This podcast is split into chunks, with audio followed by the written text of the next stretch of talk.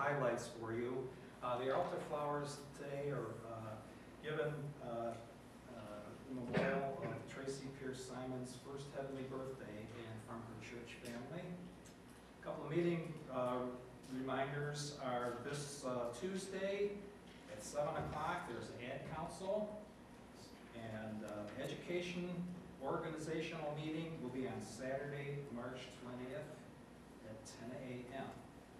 Today is also the last day to order your Easter flowers. The order forms uh, out here in the narthex, or you can, you can, uh, I guess today's the last day, so I say don't, don't call Jeanette tomorrow because you'll be too late. Other things I'd like to highlight this morning and say happy birthday to Alice Moore and Marge Craig. And an anniversary, uh, Bill and Diane Grant married seven years. Congratulations, Bill and Diane. Is Diane here this morning? No, okay. Okay. Congratulations, Bill. Pass that on to Diane. Okay. Um, And please keep our, your family and, and friends uh, for the week in prayer. And they are Donna Bailey, Hank, Sue, Katie, James, and Henry Hoover. Also, just a reminder, uh, please contact Sharon Wright uh, if you wish to serve as an usher. We always need help with all kinds of uh, things, and ushers is, is definitely, definitely one of them. So see, see Sharon. And uh, I guess that's it. I got an I have one more announcement, so does Erica have announcements? Sorry, I didn't tell you guys, sorry. Because I see a lot of new faces, I wanted just to mention again, um, the organizational education meeting on Saturday at ten is for anyone interested, just like finding out what we're gonna be doing, um, with kids in our, our church. Um, so we have a lot of different groups, and if you're a part of it already, I want you to sign up again and uh, be a leader if you're interested. Um, we have a nursery coming to our church and a children's church. Um, we need some help in the Sunday school and youth, um, the youth group. So um, come out and just hear about what these programs are going to be about um, and how you could um, be involved and help in our education program. So hope to see you on Saturday. Kind of along the same lines too, uh, this coming Saturday, we have a special visitor, Easter Bunny's coming from seven thirty to eleven thirty, no? Yeah, from seven thirty to eleven thirty this coming Saturday. From nine thirty to eleven thirty. Well, I'm meeting with Easter Bunny earlier, but, uh, we'll be here, uh, it's a wonderful opportunity to reach out to our community. Also, uh, at that moment, we're gonna be passing out like an introduction to the kids to come to church, talk about our children's church, and it's a wonderful outreach, so please tell your friends and family, and look at Deb and all the little kids at the hospital, and make sure they come to see Easter Bunny from nine thirty to eleven thirty. Thank you. That's the prayer potluck day too, correct? Yep, prayer potluck. Yes, prayer potluck. So if you need more information on that, That's at three, that's at three o'clock in the afternoon. Well, good morning. All right, will you join me for our responsive call to worship this morning? God is good. All the time. And all the time. God is good. Let all God's people cry out in joy. God's steadfast love endures forever. Come, let us worship the Lord of our salvation. Hear the light of Christ reading. From Mount Hor, they set out by the way to the Red Sea to go around the land of Edom. But the people became impatient on the way. The people spoke against God and against Moses. Why have you brought us up out of Egypt to die in the wilderness? For there is no food and no water, and we detest this miserable food. Then the Lord sent poisonous serpents among the people, and they bit the people, so that many Israelites died. The people came to Moses and said, We have sinned by speaking against the Lord and against you.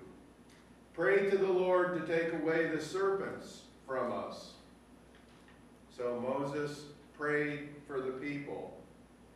And the Lord said to Moses, Make a poisonous serpent and set it on a pole, and everyone who is bitten shall look at it and live.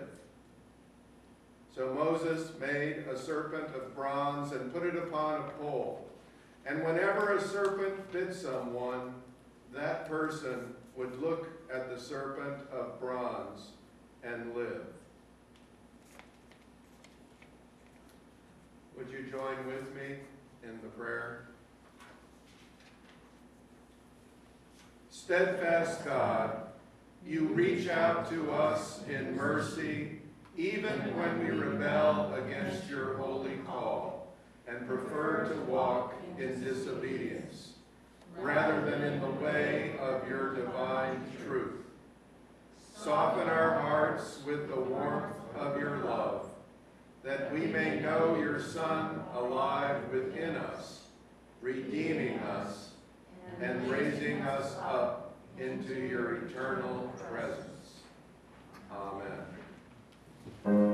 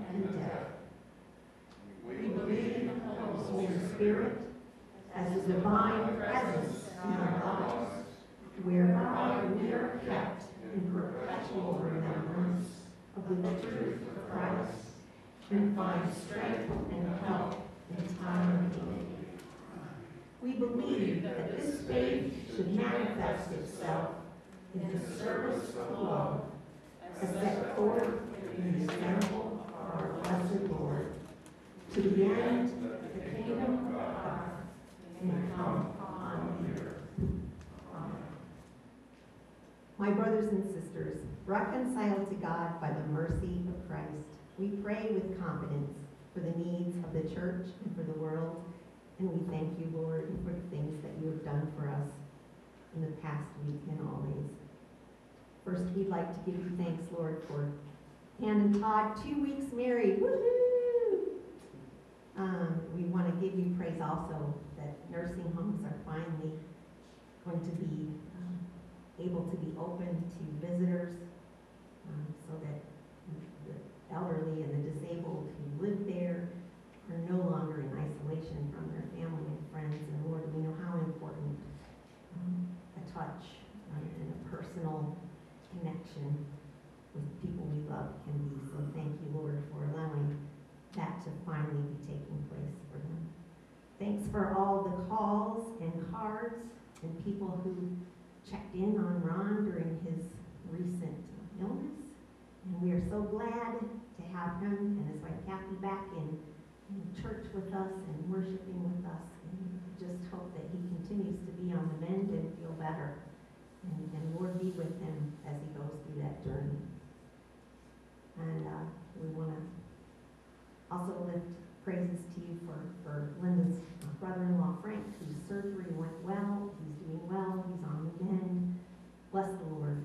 Thank you for uh, being with him and letting sisters get to visit together and have some time together and, and support each other in this time. And uh, just give them your, traveling mercies on Linda and Pat's. Um, now we need to lift some things before you, Lord, some things that are of concern to us. So I'd like to lift before you Holly Post for um, more tests that she's going to have to have. Hopefully this week maybe we can we can get an answer for her about what's going wrong with her body and and then you know find the answer, discern the answer, and then figure out what to do to improve the situation and make her feel better. Um, also, we want to pray for for our youth guy, great all-around kid during we um, had a little accident with his hand, Lord, and hands and feet and heads really hurt when we hurt them because they're full of nerves. Be with him as he, he recovers from that injury and help him to uh, be more careful next time and in the in the rambunctiousness of youth, keep him safe. And then also, we'd like to pray, Lord, for the family of Bob Corbett, um, who passed away um, in the last couple of days. Um, he was a beloved member of the church, very faithful giving and remembering of the church, and he will be missed. Be his family and his friends as they suffer through this time of loss. And uh, may we all keep him in our memory. Through Christ, you make us a new creation, O God. For with him we pass from sin to the new life of grace. Accept our prayers in the warm embrace of your compassion, and welcome all people to the festive banquet of your table, where we may rejoice in your love, and celebrate the inheritance you have given to us. We ask this through Jesus Christ, our Lord. Amen. And now, with the confidence of God's children, let us pray the prayer that Jesus taught us. Our Father, who art in heaven, hallowed be thy name. Thy kingdom come, thy will be done, on earth as it is in heaven. Give us this day our daily bread, and forgive us our trespasses, as we forgive those who trespass against us. And lead us not into temptation, but deliver us from evil. For thine is the kingdom, and the power, and the glory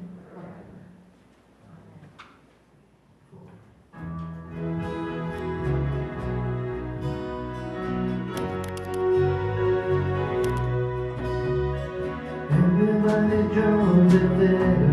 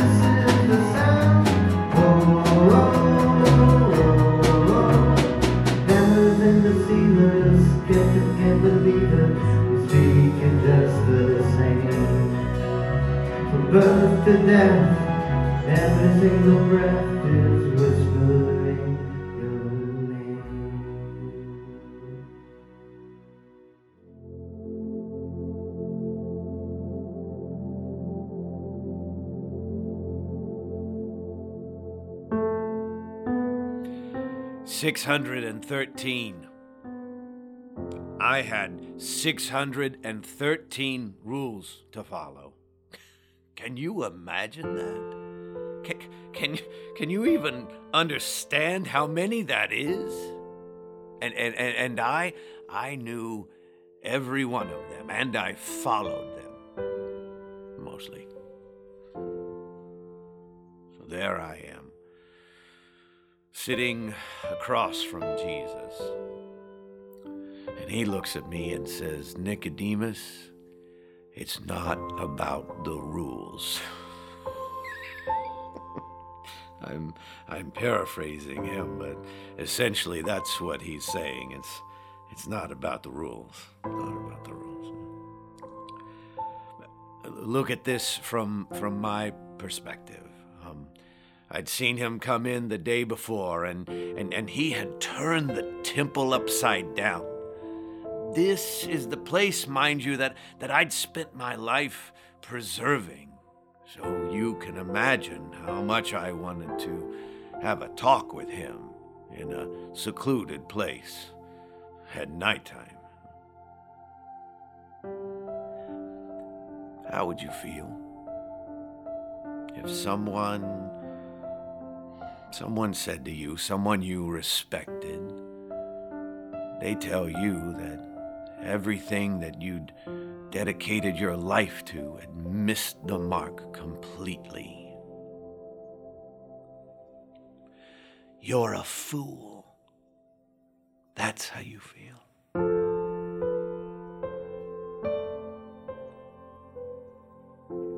So I said something to him. One rule that seems too good to be true, because it was. Believe he's the Messiah. Believe he's the one that was promised. And, and he said it like he just glazed over it like it was some simple thing. And then went on talking about good and evil and, I'm thinking, wait, go back, go back to where you took what was so complicated and made it not complicated. My whole life was in those complications.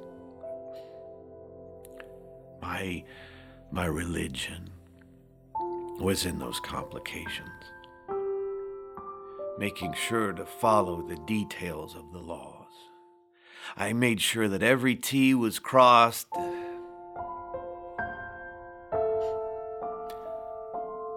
I thought that is what was going to save me. 613 laws.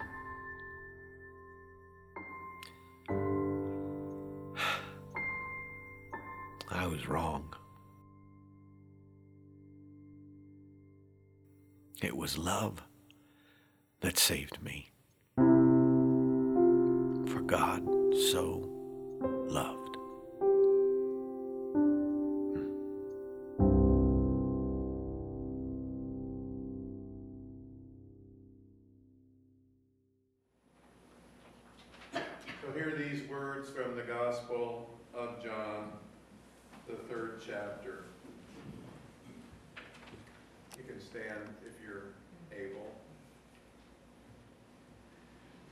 And just as Moses lifted up the serpent in the wilderness, so must the Son of Man be lifted up, that whoever believes in him may have eternal life. For God so loved the world that he gave his only Son, so that everyone who believes in him may not perish, but have eternal life. Indeed, God did not send the Son into the world to condemn the world, but in order that the world might be saved through him. Those who believe in him are not condemned, but those who do believe, but those who do not believe are condemned already, because they have not believed in the name of the only Son of God.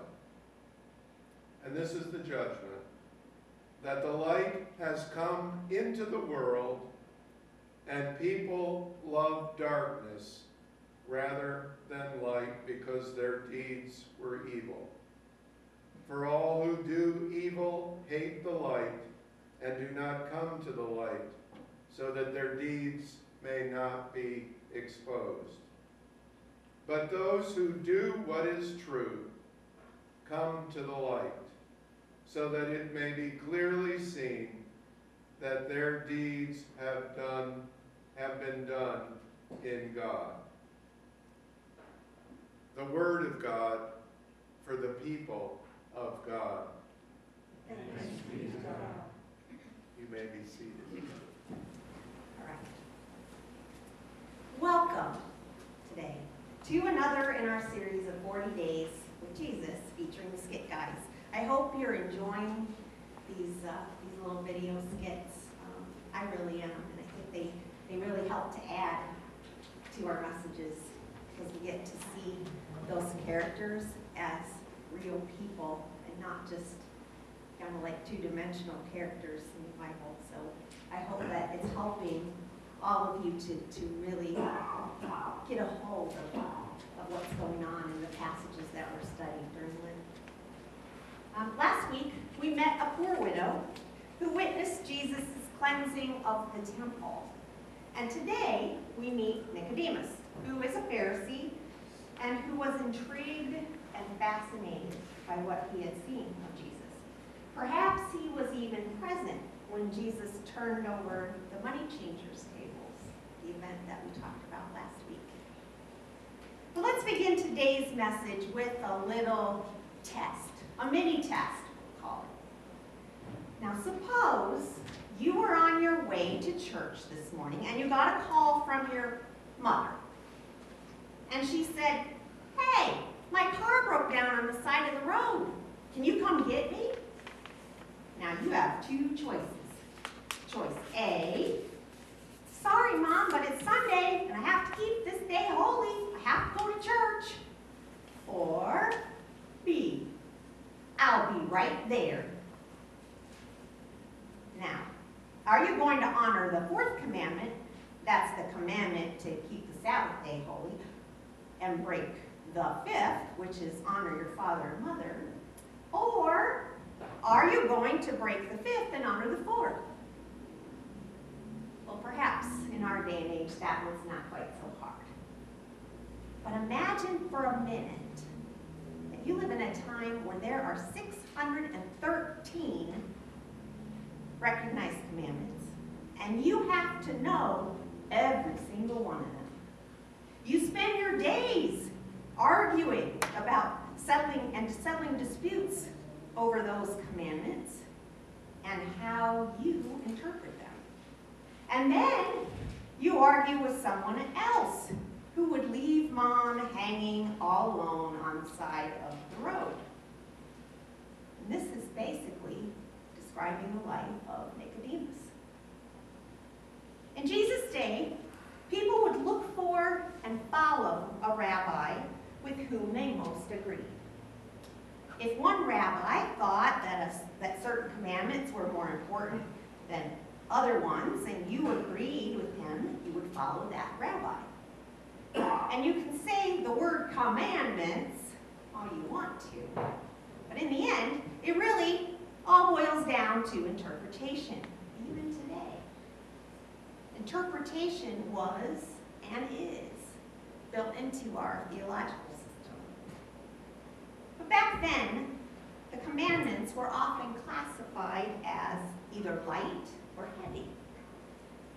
If you were like most people, you followed the rabbi with the lightest commandments. And here's what that means. Rabbis gained respect by their ability to sum up the rules.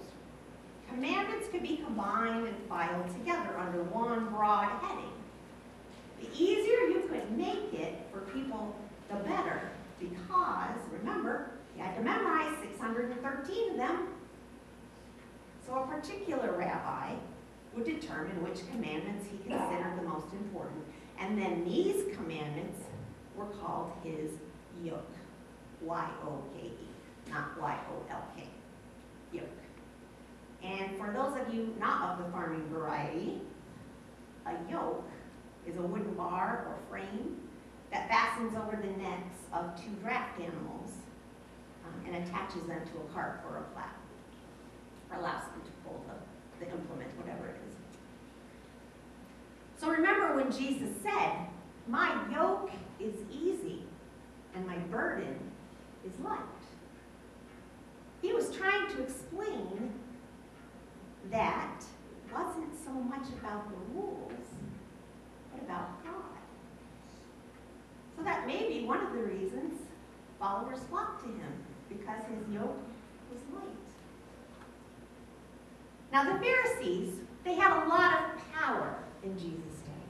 They were an ancient Jewish sect known for living their lives according to the strictest observance of both the traditional and the written laws of the Jewish people. They were the rule keepers and the rule abiders. These were the men that held the rule. They were the group that the rest of society looked to for interpretations of those agreed upon 613 rules. Commandments, if you will. They believed those rules had to be lived out faithfully if a person was going to be living right in God's sight. And of those 613 laws for life, 243 of them were things that a good Jewish person was supposed to do.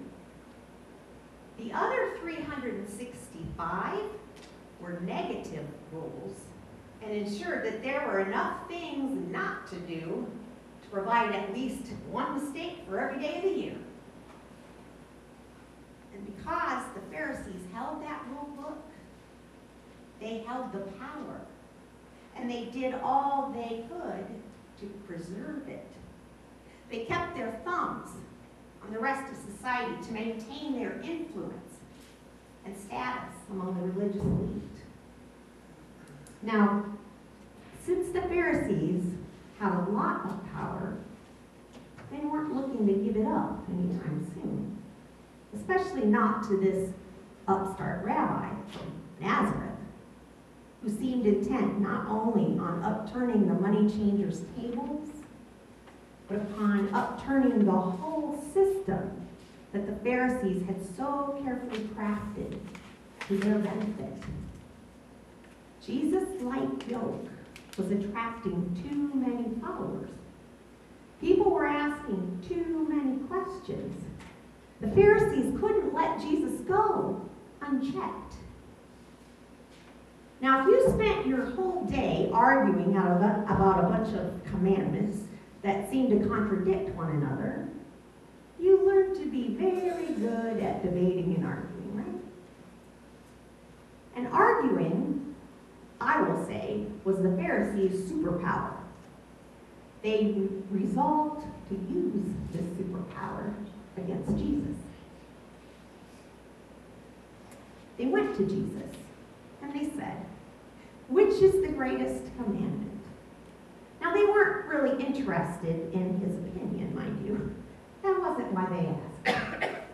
They were attempting to catch Jesus in a verbal trap, in what we would call a catch 22. There was a whole group of them there, guns loaded and ready for a fight, because no matter what answer Jesus gave, they would argue with him and tried to discredit him. And then once they discredited him, they would just ignore him as if he were nothing. They were going to put an end to this upstart's mission right here and right now. But Jesus was ready for them, of course. He took not only the top 10 commandments that we're familiar with, but all 613 of them and sum them up in just two. And I bet we all know what they are. The first one, who can tell me? Love God. Correct. And the second? Love each other. Love others. Correct. That's it. Now let's just look at the top 10 commandments for a minute. What are the first four? Well, they're no other gods, no graven images, no taking God's name in vain, and keep the Sabbath day holy. And what about the next batch of six? Honor mom and dad. Do not kill. Do not commit adultery. Do not steal. No lying against your neighbor. And no coveting what isn't yours. Now, what are those first four about? Yep, they're about loving God. And what are the last six about? What? Loving other people. Loving each other. Correct. See, Jesus made it really simple, didn't he? His yoke was indeed light. He is good. So, surprise on the Pharisees. Not only did they fail to trap Jesus, they caused him to gain even more followers that day. His yoke was indeed light. In the video, Nicodemus says something very profound. He says, My life, and then he pauses a moment before continuing. No, my religion was in the details. So, how often do we get so caught up in being religious that we forget to be followers? Now, before you dismiss that thought, thinking, oh no, I don't do that. How many of us prefer to sit in our pew? How many of us wear our church clothes? How many have said, well, I just can't seem to worship that with that music or with that prayer or with that message? Sit up straight. Stand when you're supposed to. If you're going to raise your hands, you have to do it like this and not like that. Wear robes, don't wear robes. Recite liturgy, just sing praise songs. Use the hymnal, project the words on the screen. Don't use that word for God. Use this one instead. This list of personal expectations and standards we have for worshiping God is long. I'd like to share with you a true story about a youth pastor that I heard about.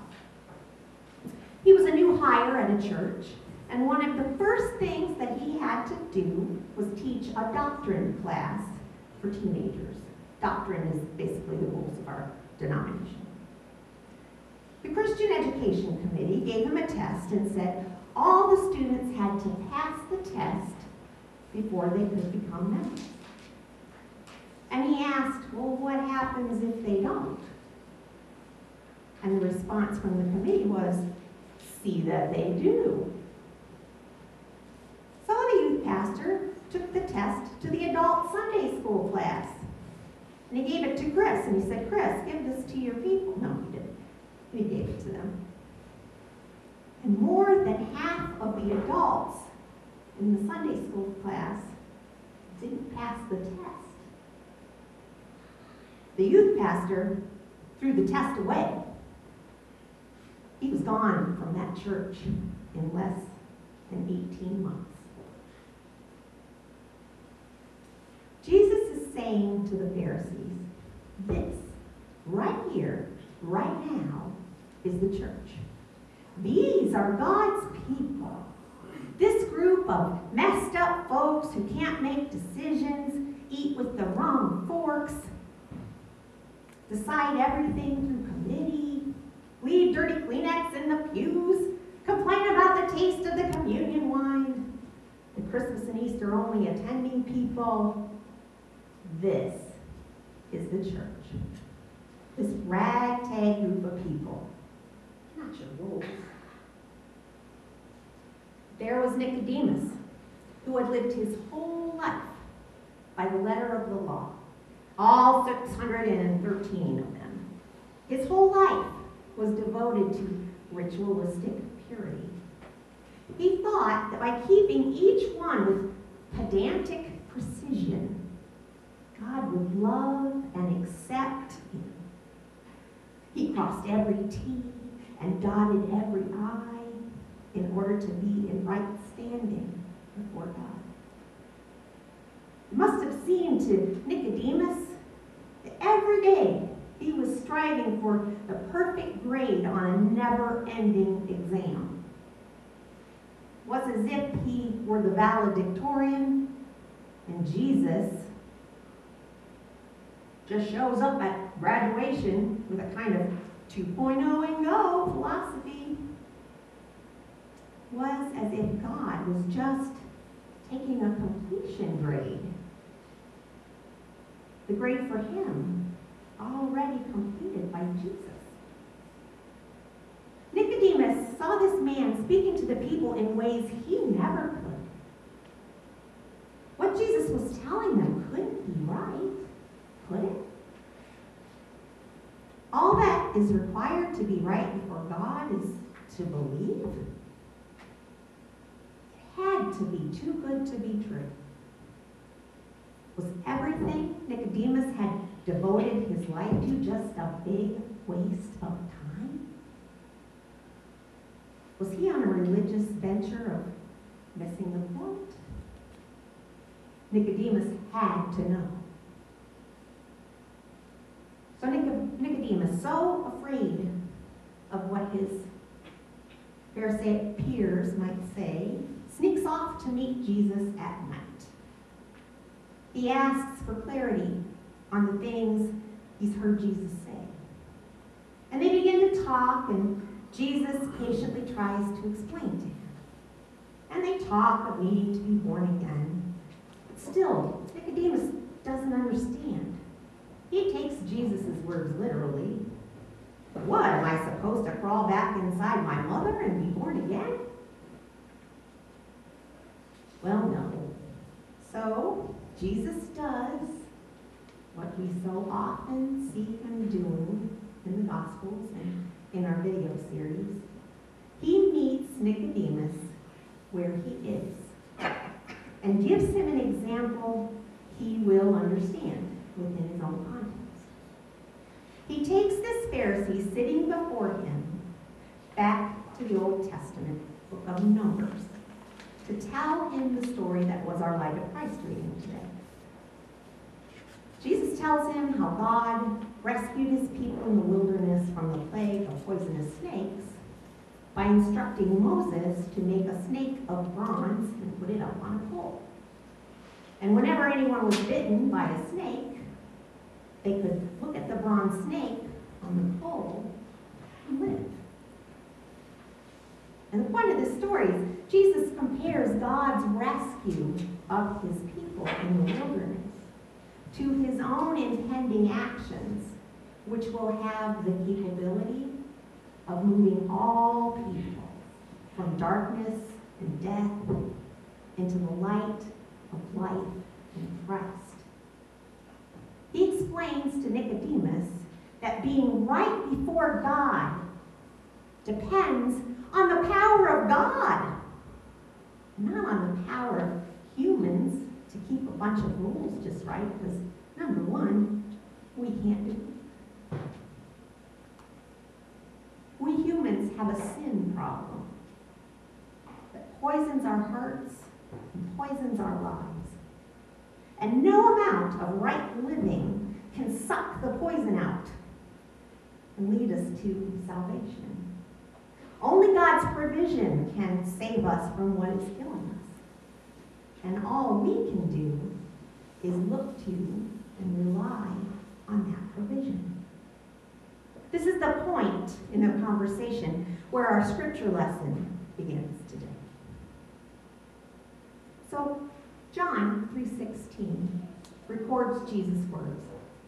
For God so loved the world that he gave his only son, that whoever believes in him should not perish, but have eternal life. Martin Luther called this the gospel in miniature. It is the love of God that drives forth the provision for eternal life. This way to the gift is not through keeping a bunch of religious rules in proper fashion. Jesus tells us that it all starts and ends with belief in Him. We must believe and receive. Believe and receive, including Nicodemus. But for some, including Nicodemus, it feels just too good to be true. I'm here to tell you, it is true. Jesus tells Nicodemus of the kingdom of God as if it were already here. Heaven is here. Right here, right now. We call it the kingdom. And it's not a destination. It's the journey itself.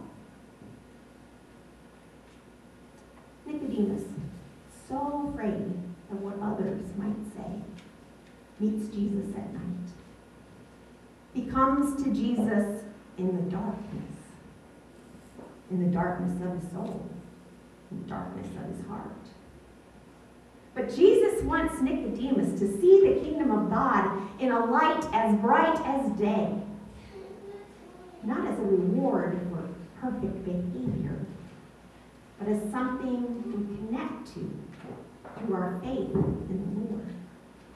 Something we can connect to right here, right now, today. Let's pray.